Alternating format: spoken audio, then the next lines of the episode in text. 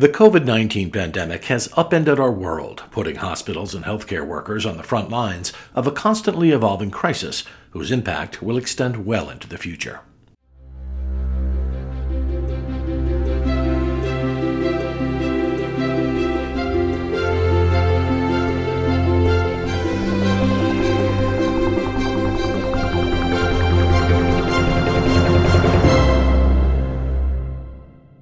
Welcome to Advancing Health, a podcast brought to you by the American Hospital Association. I'm Tom Haederle, Executive Speechwriter for AHA. Exacerbated by the COVID 19 pandemic, healthcare organizations are facing many challenges related to recruiting, training, retaining, and managing a qualified and engaged workforce. What are the latest forces and trends affecting healthcare human resources talent management strategies? Today we hear the perspectives of Elisa Arespacochaga, Vice President of the American Hospital Association's Physician Alliance, and two other prominent AHA leaders. These experts' viewpoints are among those included in the 2021 Healthcare Talent Scan, the AHA's annual snapshot of healthcare talent management trends and strategies. The 2021 Healthcare Talent Scan is sponsored by Certiphi Screening. Good day. I'm Elisa Arespacochaga, and I'm pleased to have with me today two of my colleagues, Joy Lewis, AHA's Vice President of Strategic Policy Planning, and Jeremy Sadler, Director of HR Initiatives for the American Society for Healthcare Human Resources Administration. So I'm glad to uh, share with you that the viewpoints of uh, all three of us are included in the 2021 Healthcare Talent Scan, the AHA's annual snapshot of healthcare employment. We're here today to discuss some of those. Jeremy, I'm going to start with you. Um, from your perspective, what are some of the top challenges or drivers of change um, in healthcare workforce management? And then, as a follow up, how do you suggest hospitals and health systems really get their arms around that and start to address it? Thank you for giving me an opportunity to answer this question. I think the main change coming to the workforce in healthcare is what we all sort of know is on the horizon, which is the fact that we've got an aging workforce uh, coupled with an aging population. So we've got the need for additional healthcare providers to be infused into the system, despite the fact that we are losing more current healthcare providers than we are gaining. So, with an aging nurse population in particular, uh, with 50% of our nurses across the country beyond the age of 50, we really need an influx of new clinicians, particularly new nurses, into uh, into our workforce.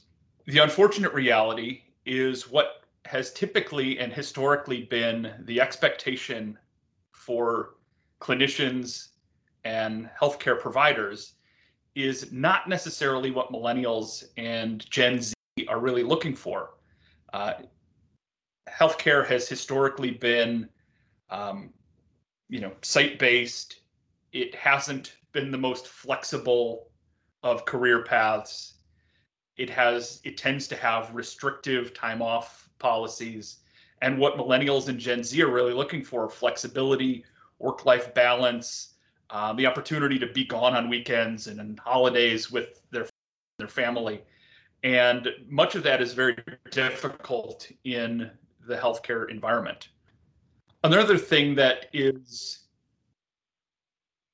is affecting our workforce management is the fact that that we have seen reductions in reimbursement. And the unfortunate reality is with reductions in reimbursement, organizations have to make decisions on where to spend their workforce dollars and have have fewer and fewer opportunities to grow clinicians from within their ranks as the ancillary and secondary positions within healthcare have slowly moved out of the hospital environment and the healthcare environment, uh, you know, due to cost and lack of reimbursement and due to efficiencies. So, what has historically been our farm team for our workforce meaning those um, those entry level workers that find their niche in healthcare and choose to go back to school and take advantage of tuition reimbursement. Unfortunately, there are fewer and fewer of those folks to then fill the clinical roles that we will need long term. So, Jeremy, given all of those challenges, what are some of the ways that hospitals and health systems can address it? Well, that's a great question. I think the best way to address it is really threefold. Um, first and foremost, you need to become the preferred employer in your marketplace. You do that by ensuring that your clinicians and your caregivers have a voice. You have to make sure that your policies and practices as a healthcare you know, as a healthcare provider or as a healthcare system are 21st century workforce policies. And what that means is you have to have flexibility and creativity with with how you staff and how you hold folks accountable. So becoming that preferred employer is incredibly important. You have to be able to grow your own. So I talked a little bit a moment ago about how it's more difficult when you have fewer and fewer um, ancillary staff to to grow. But you need to do that through partnership with educational institutions. You have to create and encourage career ladders and you have to make sure that your educational programs and your tuition assistance programs meet the employees' needs, but also your future workforce needs. And don't forget about retention. We understand that we've got an aging workforce, but having an opportunity to keep some of those folks employed uh, in less physically demanding roles is incredibly important. And then making sure that we continue to grow our non-clinical and cl- clinical talent, giving them the ability to lead and have an influence on the direction of the organization is incredibly important and will help you retain employees long term. Thanks, Jeremy. Now, Joy, I know you spend a lot of time thinking about some of the longer term impacts and, and horizons related to workforce. What do you see the long term impact of COVID 19 being on our uh, the staffing needs for hospitals and health systems? You know, that's an excellent question, Elisa. I'm, I'm happy to weigh in here.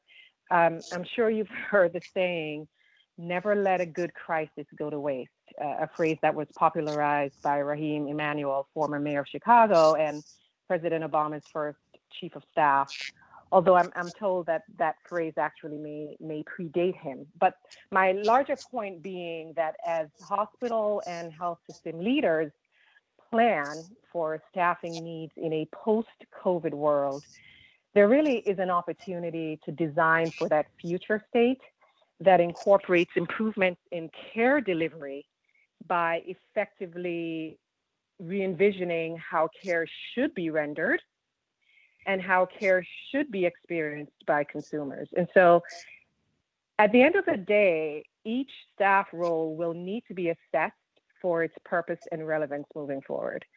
Because prior to the pandemic, home health aides and nursing assistants and other entry level positions were projected to have the greatest supply gaps through 2025. But now we're in an environment where, you know, for example, we've seen this rapid ramp up in the use of telemedicine, and advocates are now calling on the Centers for Medicare and Medicaid Services, CMS, to make permanent many of the telehealth provisions that were relaxed to support virtual care during the pandemic. So, if and in fact this does materialize, I've actually heard some of our hospital and health system leaders say that by leveraging technology, that will result in a reduced need for some frontline low wage workers, such as call center workers, schedulers, and, and, and nursing assistants who would, you know, typically room patients. So if instead we're anticipating a pivot to an increased use of online platforms for scheduling appointments, for example, or a, a digital triage method for office visits, we may very well end up in a place where healthcare in all settings may learn to manage with less staff as, as revenue is reduced and, and the use of technology increases. So some would argue that that's clearly good for driving efficiencies in, in our healthcare system. Uh, and others would say it's not so good for workers, right? So wanted to, to really hone in on that point. But if I may, one key learning from the pandemic is is really the need for our hospitals and health systems to to better prepare for sudden shifts in population health needs. And I don't mean to suggest that we were caught flat footed because we weren't. We're always there and our doors are always open and we're ready to serve our communities. But one trend that has emerged as an effective strategy to respond to increased staffing needs in COVID 19 positive units was this idea of cross training, right? And so looking ahead, I think we will see this become much more routine where some staff will be cross trained to ensure versatile skill sets, which frankly, during the COVID 19 surge, it was perceived as a good thing by many staff members who, who welcomed the opportunity to learn something new. So I, I'd just say that the field has been innovative in adapting to the urgency of, of the situation, and I anticipate that we will continue to innovate well into the future. Thanks for bringing that up, Joy. And I think um, one of the things that we also saw as some of those teams were being built, and I don't know that people anticipated this as much as it happened, but the um, insulating effects of those teams and that community on resilience and well-being, helping to support those groups. So I think it's um, those are two lessons that we've really um, learned. Jeremy, I want to pick up on the the telemedicine um, piece specifically, um, and looking more at some of the the day-to-day ramifications today for the clinical workforce and for different service areas such as behavioral health, addressing um, substance use disorder how do you see telemedicine weaving into some of these activities and what will that mean for that workforce? Well, thank you for, for that. There's definitely an opportunity for uh, for the industry to pivot. And we've seen other industries have to pivot related to COVID, um, whether it's you know restaurants that need to deliver or curbside pickup at stores. Um, and you know, and the fact that a number of people are working from home and doing meetings by Zoom, so everybody in in the entire world right now is pivoting a little bit. So we can certainly expect that healthcare is going to have to pivot as well.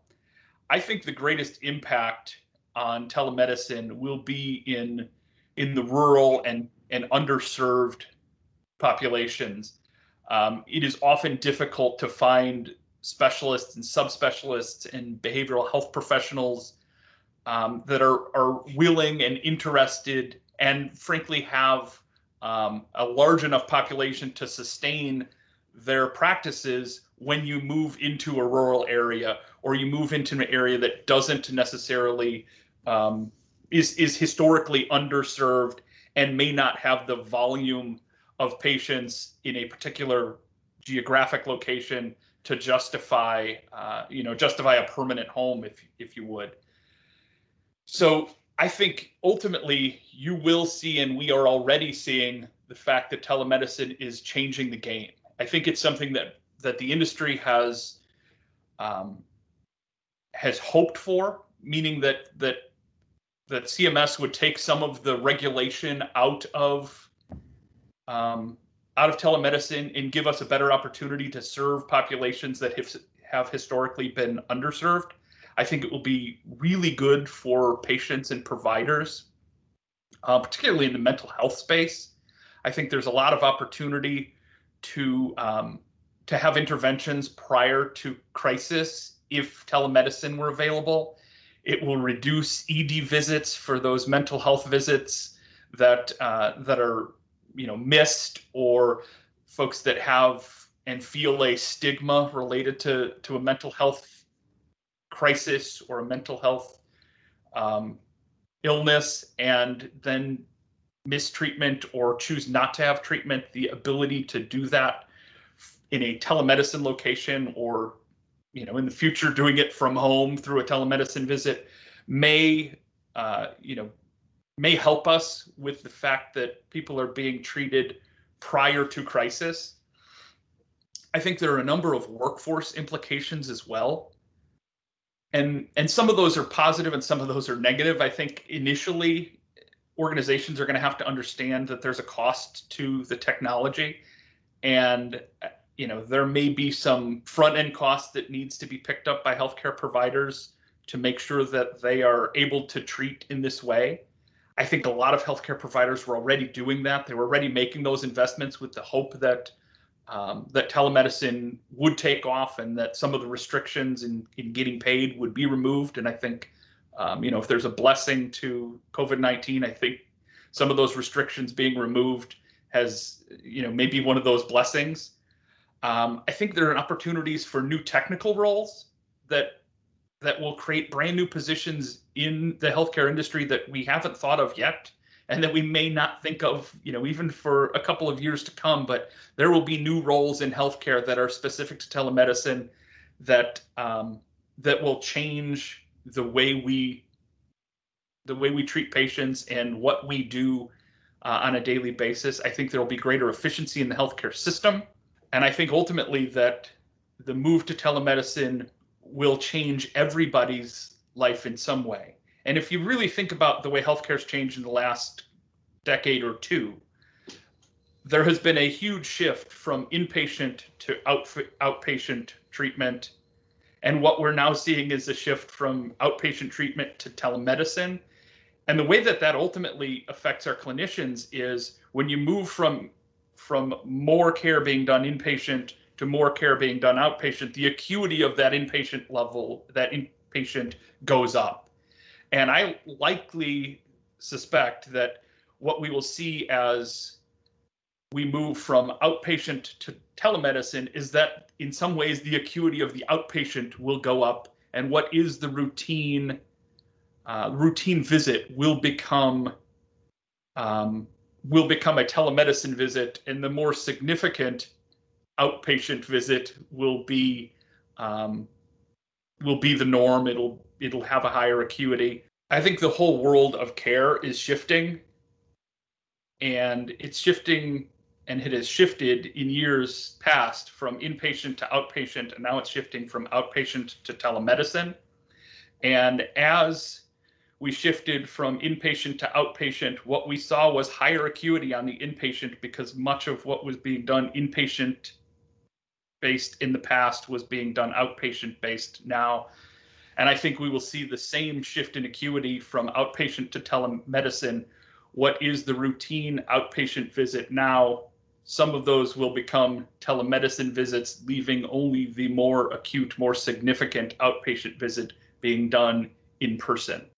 I agree, Jeremy. I think there's going to be a significant shift. Um, Joy, as um, we think about some of these new jobs that Jeremy mentioned, um, and the greater use of AI, of data analytics in, in shaping how we deliver care, combined with the uh, opportunity, if you can call it that, that COVID has given us to question our assumptions about care delivery. What do you see as some of the skills uh, or positions that might be in high demand, say in five years out, 10 years out? So I have to break it to you, Elisa. The, the future is human and machines as co-workers. And I am not a futurist, but I, I think this is becoming more and more apparent to, to many of us. Artificial intelligence is a profound way to augment clinical workflows and reduce the reliance on on us humans for, for routine, mundane, basic tasks, right? And so AI really has the potential to free up our providers for higher order thinking and the ability to, to make real time assessments to guide providers in their clinical decision making.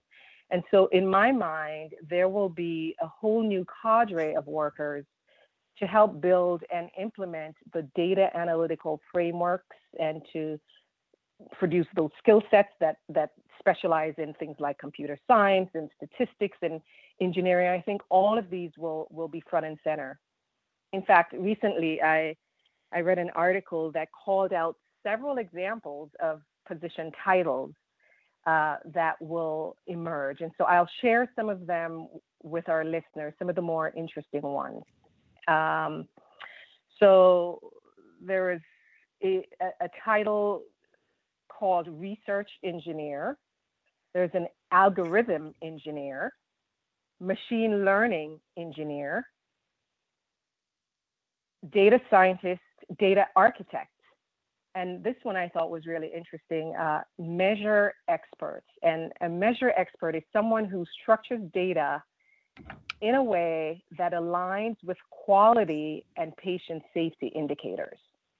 And so, you know, I think we can all agree that care will be experienced and rendered in new ways. And I, I hinted at this earlier when I talked about this desired future state, right? One in which the healthcare workforce delivers human centered care, digitally enabled, or, or what some refer to as connected care, uh, team based care. I think all of these approaches will accelerate across all healthcare settings. And so, as we've seen technology unleashed in the past six months, and as we begin to make greater use of artificial intelligence and data analytics to inform and shape treatment decisions, new skills will be in high demand. And I, I have no doubt that we will continue to deliver location agnostic care and leverage AI and other technologies to augment care.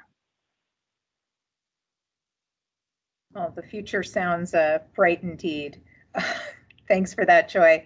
Um, so I'm going to ask this first to Jeremy and then and then toss it to Joy. Just really quickly as we wrap up, um, we've seen as a result of COVID a number of hospitals and health systems that have been um, needing to have furloughs and layoffs in, in response to the reduction in um, non-emergent care as, as a result of the COVID-19 pandemic.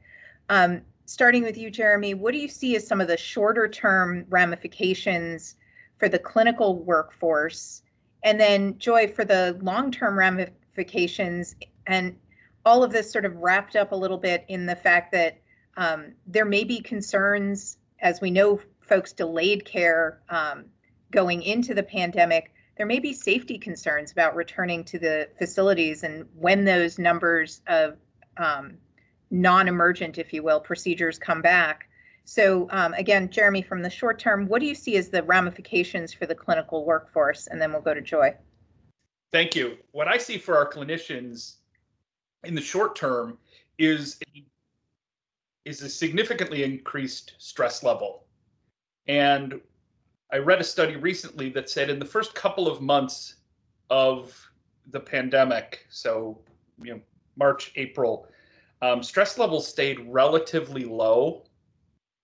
And as we, you know, we're inundated with with the sensationalism in the media, and as we were inundated with the fears of of what was going on in this country, stress levels amongst our clinicians rose and continued to rise.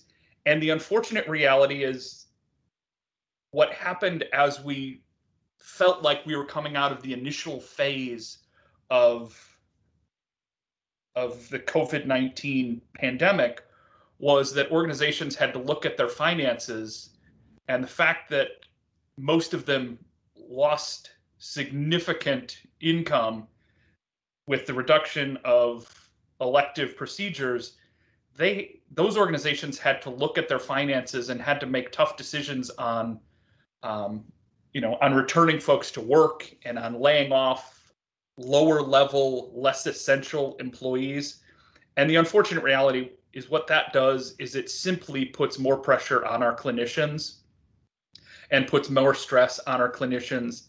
And as we've seen, what we thought was us coming out of the pandemic has has not really been us coming out. It was just a lull before what could be an, another potential significant storm.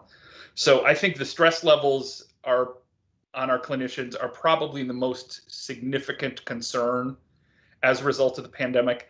The other thing that I, I have to I have to mention is there used to be and historically has always been um, a cachet with working in healthcare. There was um, there was pride in healthcare.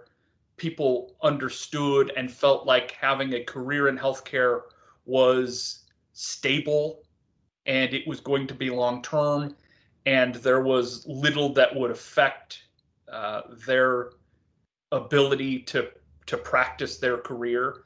And i think what what covid-19 has exposed is that no industry is is exempt from um, from negative from a negative impact. And you know the fact that we've seen folks furloughed and layoffs and cost reduction, uh, I think really has will have a long-term impact on on the industry from the perspective of it was an industry that most folks felt like if I choose healthcare as a career, I'm going to be sort of exempt from the market swings and what the economy is doing. And I think this really has has sort of put a put a kink in that armor and and people recognize that healthcare is also impacted by the the larger economy and healthcare institutions are making the same tough decisions as other businesses when it comes to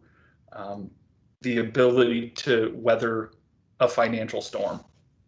Thanks, Jeremy. Joy? Well, as, as Jeremy highlighted, you know, the pandemic has triggered quite a range of workforce challenges. And we know that for many in non clinician roles who were furloughed, they are moving on to other opportunities. And there is growing recognition that the recovery period for hospitals and health systems will be a protracted one. And so, along those lines, one of the considerations in front of us is whether we will see the potential downsizing or elimination of various departments to decrease expenses. At, at some point, consumers will decide to address their unmet healthcare needs. We're already beginning to observe that. The question for me is whether they will access care in a primary care setting where I think there's a strong likelihood that we will see long term reduction in access because many freestanding primary care docs will simply not be able to recover from having shuttered during the pandemic. Or will we see the care occurring in more acute care settings like urgent care centers and emergency departments? So that's an outstanding question in my mind. We can also consider this along the dimensions of reallocation of staff, right? We we spoke earlier that staff who traditionally worked in an ambulatory setting may have been cross-trained to work in the acute care setting.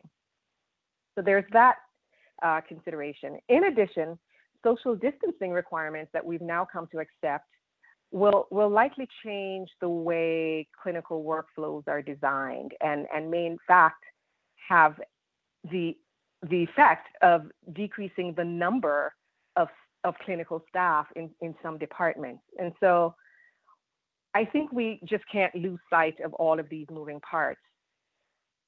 Hospital administrators will need to consider alternative staffing strategies, such as a contingent workforce and maybe restructuring volume based physician and advanced practice provider contracts in order to better align with patient demand and to the point that Jeremy made around maintaining the organization's financial viability.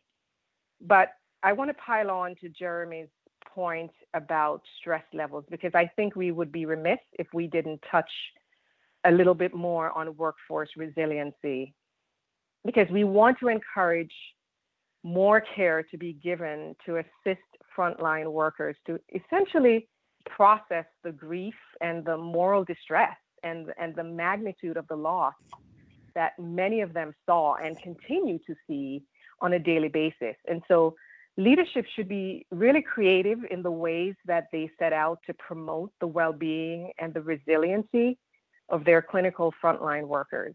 Because we know that the emotional fallout from this pandemic will linger. And so we we are looking to our leaders to be attentive and to to really practice leading with with empathy one of the uh, AHA's board members has, has warned us, and, and maybe that may be putting it in strong terms, but he has shared with us that the crisis that will emerge from the remnants of COVID 19 will be a behavioral health one. And so it really our hospital and health system leaders to remain vigilant around this particular issue of workforce res- resiliency. And so I just wanted to make that additional point. Absolutely. Thank you both. I couldn't underscore the resilience uh, issue any more than you already have. You have, it is very much a challenge um, that we were facing before and has only been amplified by this crisis. Um, so thank you for joining us, and I look forward to further chats um, with my colleagues.